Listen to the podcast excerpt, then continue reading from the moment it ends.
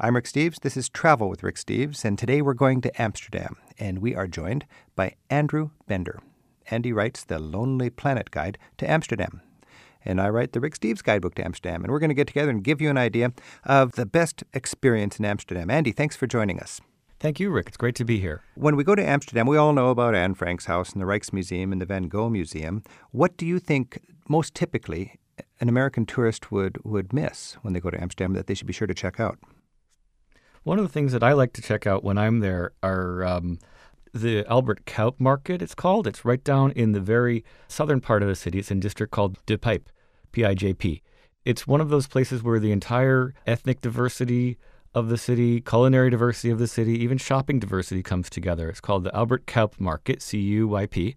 Um, and it stretches for several blocks in the southern part of the city. And it's just a 10 minute walk from the Dam Square, isn't it, by the Mint Tower? No, it's a little farther away. You want to get there by uh, by tram. Ah, okay. Um, but it's it's a really lovely, wonderful area. It's very historic and very diverse.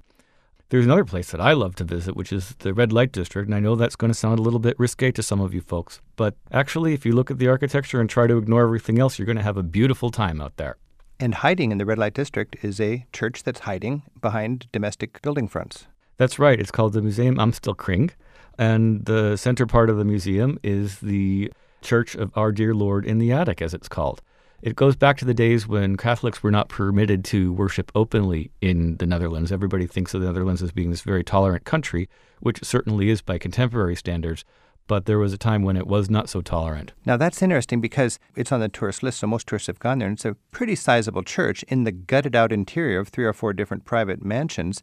And the officials knew that Catholics were worshiping there, uh, but the point was it wasn't in your face. It was hiding behind really low key uh, facade. And it's sort of similar even today. I mean, marijuana is, Amsterdam is famous for marijuana day. Marijuana is not legal, but it's tolerated. Back then, Catholicism, you couldn't worship it in open, but it was tolerated. There's this tolerance that weaves through the whole story of Amsterdam that I find unique. It's really true. It goes back for many centuries now. Amsterdam was one of the first nations in Europe to welcome uh, Jewish immigrants from Spain, for example, who were being persecuted, or Huguenots from France who could not practice freely in their own countries. So Amsterdam has this ethic of kind of we're all individuals, yet we're all in this together. And while there's a lot of tolerance, the flip side to tolerance, they say the twin of tolerance is responsibility. That's right. It's the responsibility not to harm anybody else, and it's the responsibility to keep yourself in a state where you don't become a burden to others. So uh, their concept of a victimless crime doesn't they don't they don't buy that. There's no victimless crime. No, I wouldn't say so. Now, in your book, you are a big fan of the Eastern Docklands. I've not been there. What's what's so special about the Eastern Docklands? The Eastern Docklands are a district sort of east of uh, Central Station. Um, it sits along what's called the I. Partij is the way they pronounce it in Dutch. Um, it's IJ. A lot of uh, foreigners don't know how what to do with those two letters, but it's pronounced I in Dutch. It's an area that used to be shipping channels for the very large trading companies that were based right here in the Netherlands.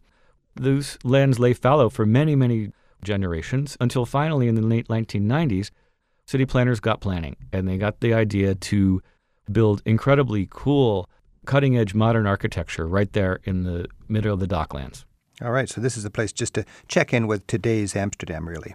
A lot of people go to Rotterdam if they want to go see the uh, cutting edge Dutch architecture, but you don't even have to leave Amsterdam for it now. There's so much fun to experience in the Netherlands and especially Amsterdam. I think you got to be careful of some tacky sites. I'm talking with Andrew Bender, who writes the Lonely Planet Guide to Amsterdam. Andy, what's your nomination for the tackiest tourist trap in Amsterdam?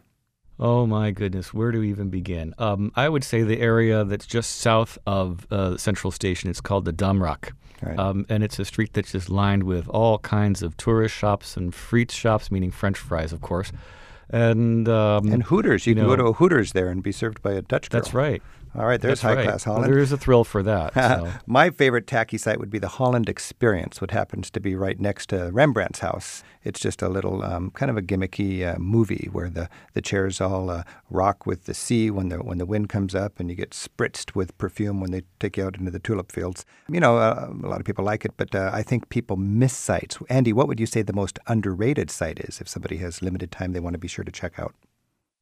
Well, if you have only very limited time in Amsterdam, I would say that you must go check out the canals. I mean, it's really the essence of the city, particularly the Western Canal Belt. If you look in the area, there's one shopping district there called the Negenstraatjes or the uh, Nine Alleys, as they're called in English. And they have really wonderful little specialty shops, everything from a place that sells nothing but tooth care products, you know, a thousand different kinds of toothbrushes, to men's fashions and women's fashions, and places that look at art that's in the form of books and you know, all these really wonderful tiny little shops. A place that sells nothing but antique eyeglasses. So that's literally the, like the nine alleys, and they're kind of like a tic tac toe sign or something like exactly, that. Exactly, exactly. And it's um, I don't know exactly, but for people for ballparking it, it's between the Dam Square and Anne Frank's house. Uh, yeah, it's a little bit, uh, yeah, it, roughly there if we're talking about experiencing the canals, of course, you got to take one of those canal boat rides. And I find that they're, you know, all the tour groups take them, and it costs you 10 bucks, and you got an hour, an hour and a half cruising through the canals. But I think they're quite nice, and a lot of them have live guides, and they'll speak rapidly in three or four different languages. Uh, do you have any sense of which canal boat ride would be the most rewarding? I think you're best off if you go to a canal boat ride that specializes in something. One of my favorites takes in uh, the architecture of the city, and it really just kind of examines it from that one little point of view. I think that if you try to take on too much at once, it all becomes a blur. But if you look at one thing, you get to experience a lot of the others without taxing yourself overly. I get a sense that Andrew Bender knows that a traveler's time is precious and you always have too much to see with too little time if you're an American with the shortest vacations in the rich world. And it really behooves you to have a good guidebook and then read your options because many people just take the slam dunk generic canal boat ride but as Andrew said, there are specialty canal boat rides that would give you a more focused experience. My vote for the most underrated site is the Resistance Museum. There was a heroic, heroic Dutch resistance. And if you saw The Soldier of Orange, what a great movie. And too many Americans just go to Anne Frank's house, and that's their whole Holocaust sort of experience. And of course, you got to see Anne Frank's house, but don't miss the Resistance Museum, the Dutch Resistance. Have you been there, Andrew? Absolutely. It's a great, great museum.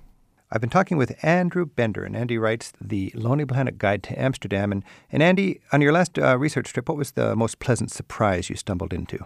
Um, it was on the Albert Cuyp Market that I mentioned earlier. It's a restaurant called Bazar, B A Z A R. It uh, is this soaring, wonderful old church of a building with you know three story ceilings and uh, Middle Eastern food. It's got a thousand and one Arabian lights, as I wrote about it in the book, that are sort of strung around the ceiling and these wonderful murals all over the place. The idea is that anybody should be able to find a little bit of himself or herself in that building. So you've got signage in Chinese, you've got Hebrew lettering in the rafters, all kinds of great stuff.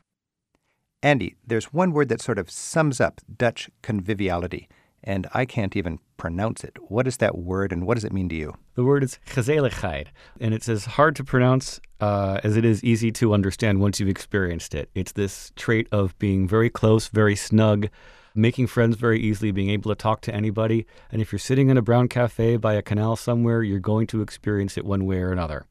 Wow, wild and crazy as Amsterdam appears to the travelers, there is that gezelligheid. That how do you say it again? Gezelligheid the coziness of a magnificent city. Andy Bender, author of The Lonely Planet Guide to Amsterdam, thanks for joining us. Thank you, Rick. It's been a pleasure. Gezelligheid. Gezelligheid.